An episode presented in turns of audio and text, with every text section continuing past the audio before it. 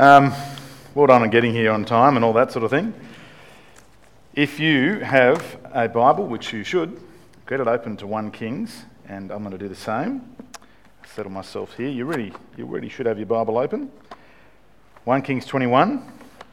And what would be very helpful as well is to have the lovely pink outline as we continue in our series.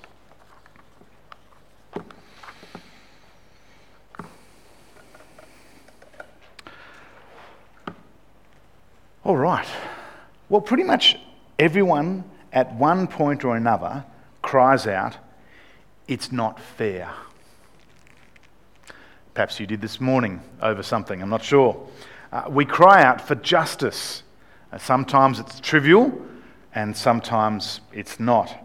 So, here at the front page of this weekend's news review, we've got Battle for Justice, the headline reads. Uh, it's about justice for victims of the Australian Defence Force Academy sex scandals, that sort of that, that pretty horrible story that's ongoing, it looks like.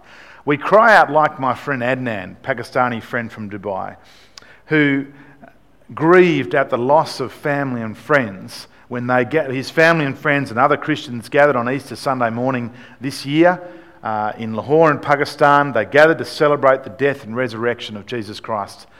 And they were targeted by suicide bombers. And many of them died. Adnan's friends died. Some members of his family died. And no doubt he cried out, It's not fair. Um, God, will you bring justice?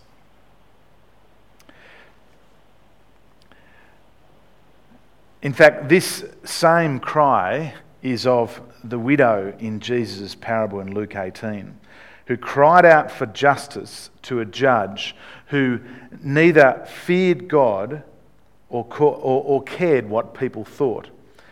It's a how much more cry. See, if this woman who finally gets justice from this unjust judge, how much more will God bring justice, Jesus says. So, as we turn to 1 Kings 21, with, with that verse in our minds, eh, we're going to continue in our tale of two thrones. We read this story of gross injustice, and we might cry out as we hear about Naboth and this vineyard and Jezebel, this awful woman. We might cry out, God, eh, it's not fair. Will you bring justice? And God's answer is Jesus' answer. God will bring justice for his chosen ones who cry out to him day and night. So, let's pray and we'll get into 1 Kings 21. Father, we thank you for your goodness to us. Thank you, Lord, that you're a God who gives us many good things. Uh, today, we thank you for the rain. We thank you that we can gather together. We know that, as your word says, when two or three are gathered together in your name, you are with us. So, Lord, we thank you for the, how special and how wonderful church is. Uh, Lord, we pray as we open your word in, in 1 Kings 21 that you will uh, guide us, uh, convict our hearts and minds with your word by your Spirit. In Jesus' name, amen. It was normal practice for kings to have a second residence in those days, a holiday house, a little shack, not unlike the Queen's pad uh, here at Balmoral. Um, in Ahab's case, it was at Jezreel. Jezreel is about 32 clicks northeast of the capital Samaria. So you can see it there in the map. There's Samaria, uh, the, the orange sort of dot there in the middle. The problem for Ahab was that next door to his palace, sorry, his holiday shack, um, was a vineyard. And it was a vineyard owned by Naboth. Uh, and a vineyard, a local man, a local winemaker, Naboth, and a vineyard which was getting in the way of Ahab's veggie patch extension. Now, years ago, close proximity to the palace, that was a, a good thing. It added value to Naboth's investment. So, nice views. Who doesn't want to look at a palace next door? Uh, nice well, safety in the neighbourhood, extra security, that type of things. But things were not so positive these days. King Ahab's offer to Naboth in verse 2 is pretty straightforward. Let me have your vineyard In exchange, I'll give you another one out in the boonies, or I'll give you some cash. That was his deal, his offer. But Naboth, you see, was a good man. He was a God-fearer, I said. He, he knew God's law given to his descendants, the word of God that Ahab had shown complete disregard for so far in his reign. Remember, Ahab's the, the, the, king that had done more evil in the eyes of the Lord than any of those before him. Now, that's a big call. So, Naboth said, in obedience to God's word, and if we want the specifics, we can look back to Le- Leviticus 25 or, or to Numbers 36. But Naboth, in obedience to God's word, responded to Ahab's offer by saying, The Lord forbid that I should give you the inheritance of my ancestors. Good, faithful Israelites don't do such things. There's no good reason to sell and give up the land of, the, of his ancestors. Land was important, land was a gift from God. You don't give it up for some cash or to satisfy a king, even. But Naboth's refusal makes Ahab Captain Cranky, and he head back next, back next door to the palace with his tail between his legs like a little toddler being told he can't have any more chocolate cake, he goes up to his room to have a sulk. End of stage left. Jezebel. Verse 5. She wants to know why Ahab is upset and won't come down for dinner. Ahab shares why. Well, and, and Jezebel lets loose. So here's the New International Thomas version of what she actually says. Um, have a look at verse 7 if you'd like to see a slightly closer translation. Get up, you big fluffy cupcake. What sort of king are you? Uh, if you can't show some guts and, guts and courage like a real king, I will. I'll get you your vineyard back. Now go back to watching the notebook. Um, verse 7 is slightly different than that, but anyway. You see, Ahab's problem, and rightly, is that he thought he was subject to the law. Jezebel comes along and says, No, no, no, no, you are the law. You're the king. Get up. You're the, act like a king.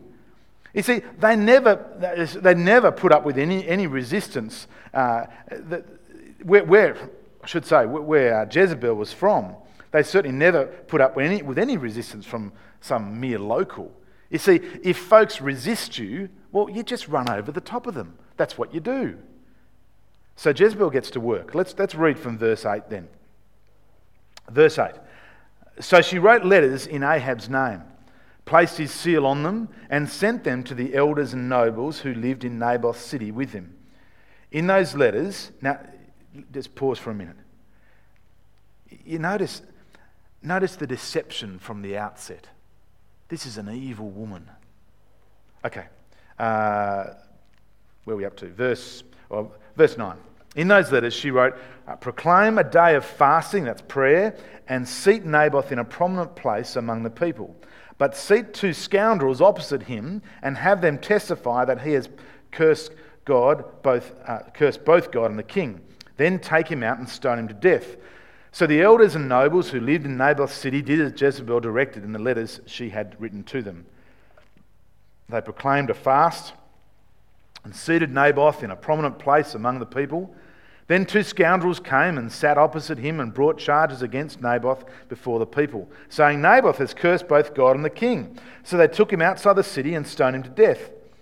Then they sent word to Jezebel, Naboth has been stoned and is dead. If we kept reading verse 15 and 16, report the swift resolution of Ahab's problem. It was slick, it was well managed, and it only cost a little bit of postage. But did you notice, have a look at it now if you want, did you notice how heartless the account reads? It's so matter of fact, isn't it? Just the hard facts. In fact, you know that Naboth's death is mentioned five times in just four verses. The point the writer wants us to see is that such is the lot for the people of God in this world. It's, it's par for the course. God's people, just like Naboth, just like those who first read this account, and just like us. As they are obedient to God's word, they must expect to suffer injustice. Some eight or nine hundred years later, the Apostle Peter writes the same thing. He actually says, Don't be surprised. Don't be surprised. He says, Dear friends. Now, dear friends is not a good translation. It actually should be beloved. Uh, he's talking to other Christians, those loved by God.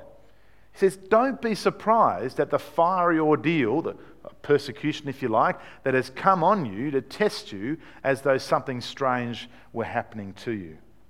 And likewise in the Gospels in Mark 13, um, Luke 21, uh, Jesus says, Two, that this should be our expectation. What we read in 1 Kings 21 is a true picture of what we can expect as the people of God. It's the sober realism of following Jesus. Jesus says, uh, Deny yourself, take up your cross. That's what he's referring to. Take up your cross and follow me. Now, there's a further implication. A further implication is that such injustice, we're on uh, 1.1 2 of the outline, a further implication is that such injustice, like we see in this chapter, will sometimes be state sponsored. Again, this too should not surprise us. Think of Daniel, Nebuchadnezzar, fiery furnace, the, the lion's den, and so forth. With Christ, the Christians under the Roman emperors uh, in the first century, we read about them in Revelation 2 and 3 to the letters to the, uh, to the churches. And of course, we see it today in countries across the world. We see it in, in Iran, we see it in Saudi Arabia, uh, we, we see it in North Korea. It does beg the question, though, doesn't it? That even in modern Australia, I wonder how will we respond if we find ourselves silenced or cut off by law, uh, ridiculed and labelled as haters uh, by government officials, or even thrown in prison simply for standing for Jesus? And, and, and therefore standing against the social norms of the day. Here's what one author wrote, I think, rather um, wisely. He says, Ordinarily, we are to submit to government. Always, we should be aware of it. Good words, I think.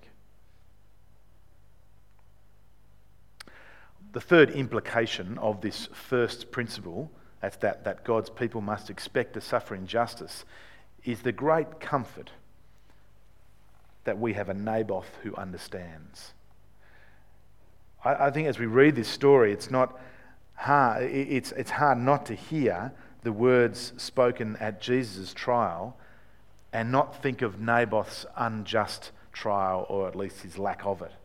As two false witnesses, the injustice, and so on.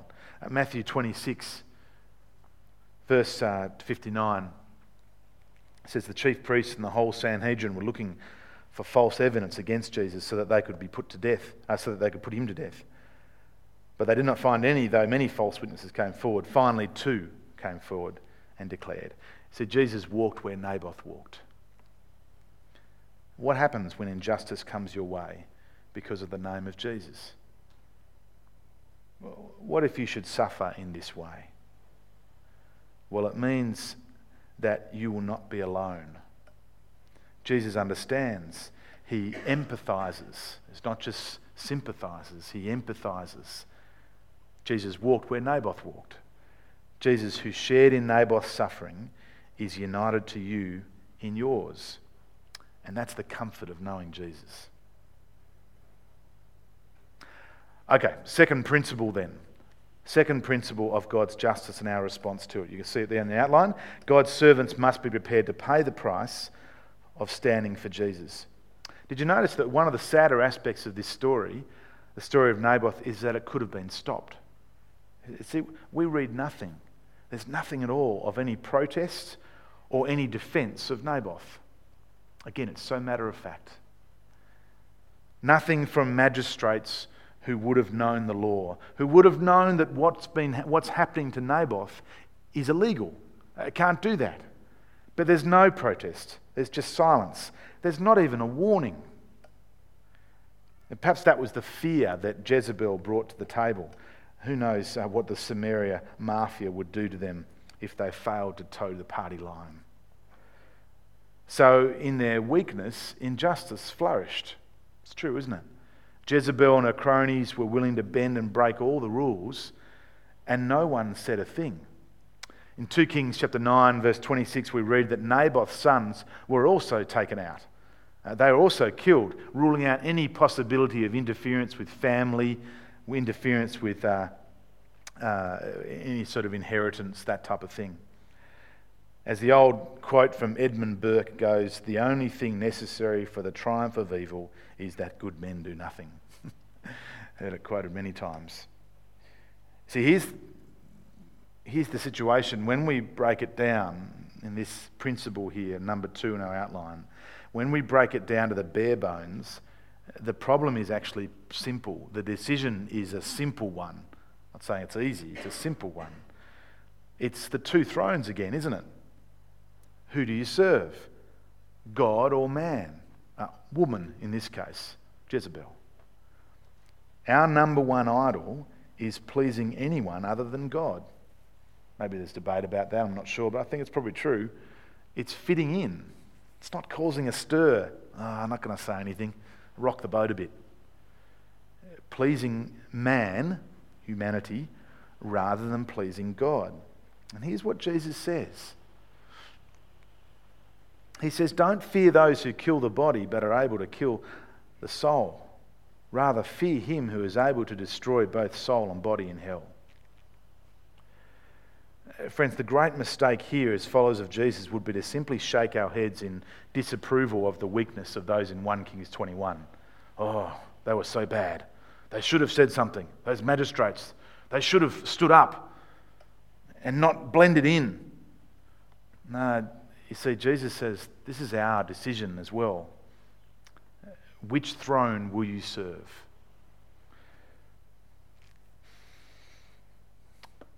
Well, what else does God tell us about justice? Here's our third principle, and it's good news that God will bring justice to his people in verses 17 to 26. In verse 16, it's all tied up, it's neat, job done. The perfect crime. Jezebel is chuffed with herself and Ahab has finished his tantrum and thinking about which season works best for carrots. Then God speaks. And we ought to go, right, okay, God speaks. Verse 17 The word of the Lord came to Elijah the Tishbite Go down and meet Ahab, king of Israel, who rules in Samaria. He is now in Naboth's vineyard, where he has gone to take possession of it. You can't challenge the throne of God and expect Him not to respond. You can't take on God and expect to win. No one is exempt from the scrutiny and judgment of God's word, here given through his mouthpiece, the prophet Elijah. No one, whatever their success, uh, whatever their status, whatever their bank account, whatever their title, no one is exempt from the scrutiny and judgment of God's word. But just imagine for a moment that you are one of the Lord's people reading this back then. You're one of the first readers. The Lord's people who have been pushed aside under King Ahab, who have been murdered, those uh, whose prophets have been murdered and hunted down uh, across all of Israel, who have been ignored and kicked beaten and left for dead. Look at verse 21.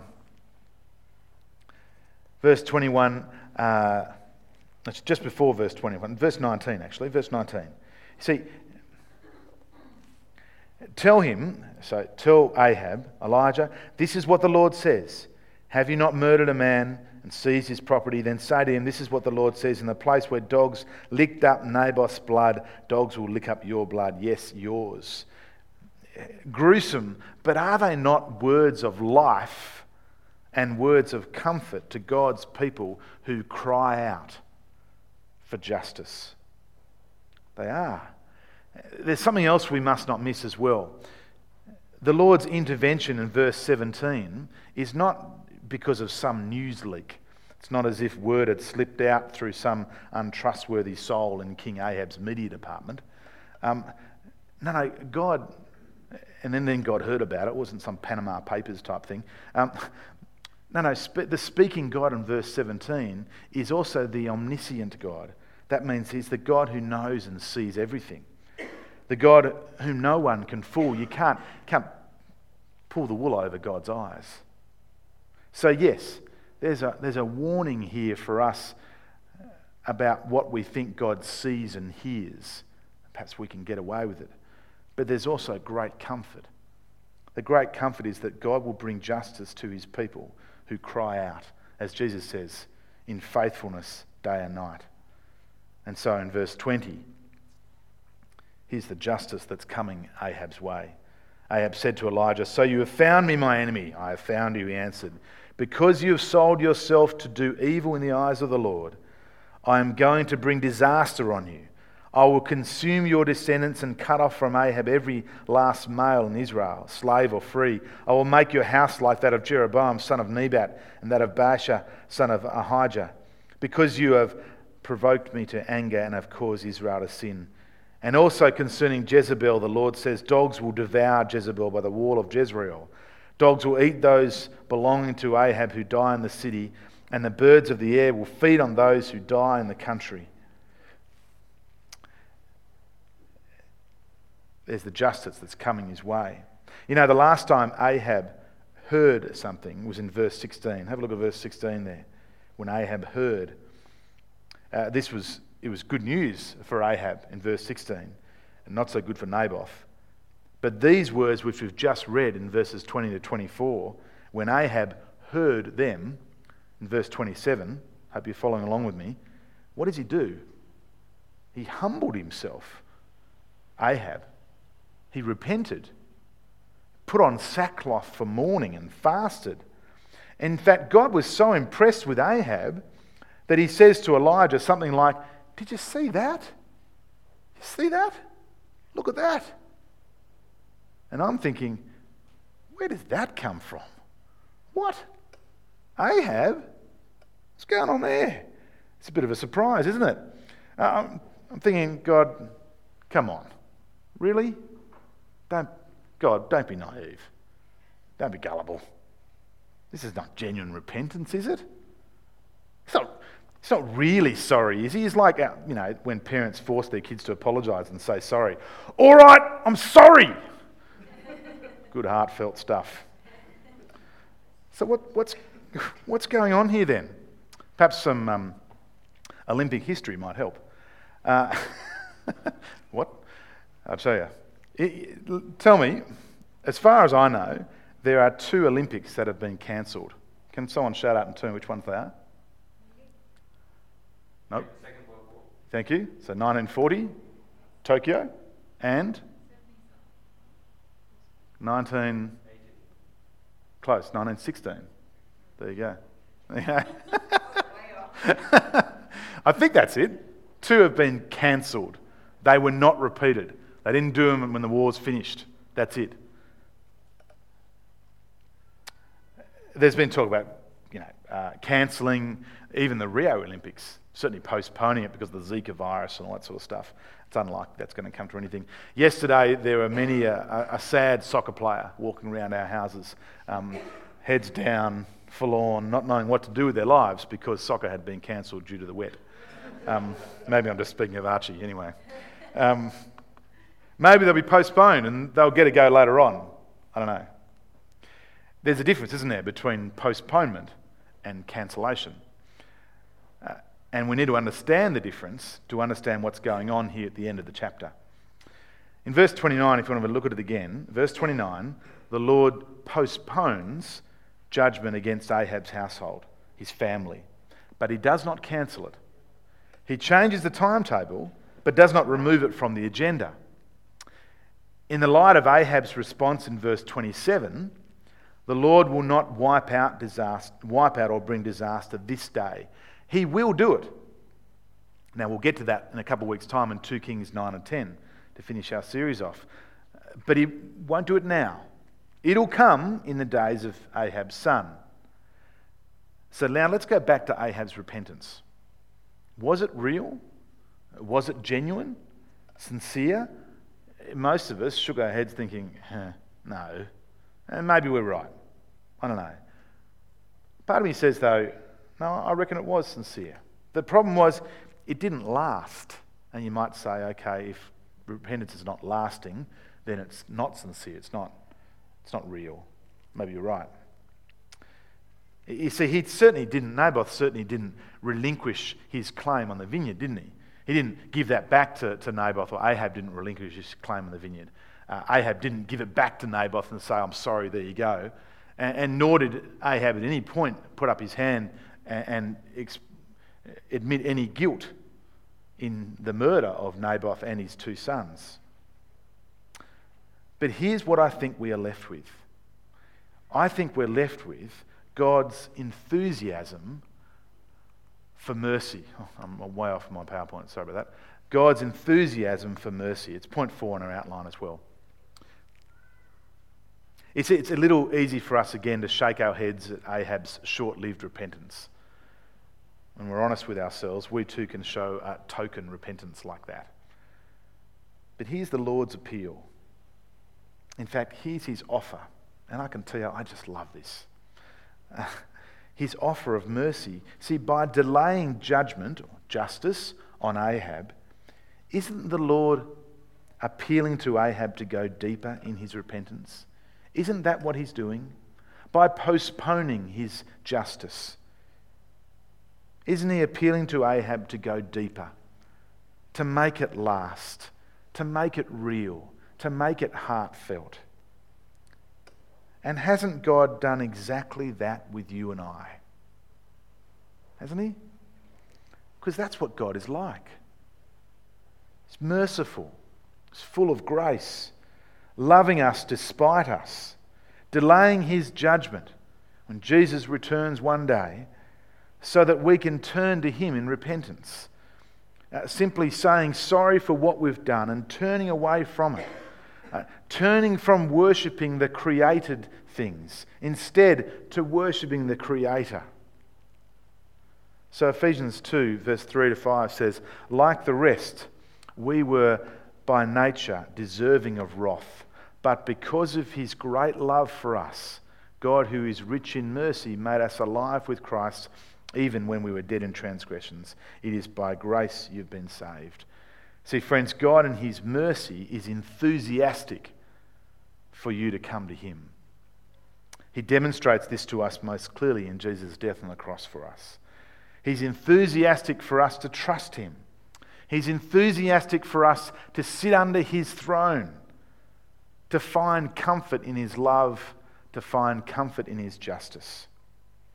So, won't you uh, do that with me today? Hey? Let's pray. Father, we, uh, we thank you for today. We thank you for uh, the justice that we know we can trust you in, that one day that justice will come. Uh, we look forward to that day. Lord, we, uh, we thank you for your mercy. We thank you that you are postponing that justice so that we can come to you, so that we can trust in you, so others we know will come to you. Lord, we pray that you would delay, Lord Jesus, your return so more can know you. Uh, Lord, we um, thank you that you are sovereign and in control of all things. And Lord, today we, uh, we, uh, we find our comfort in that. And we find our comfort in your love for us in Jesus. In his name we pray. Amen.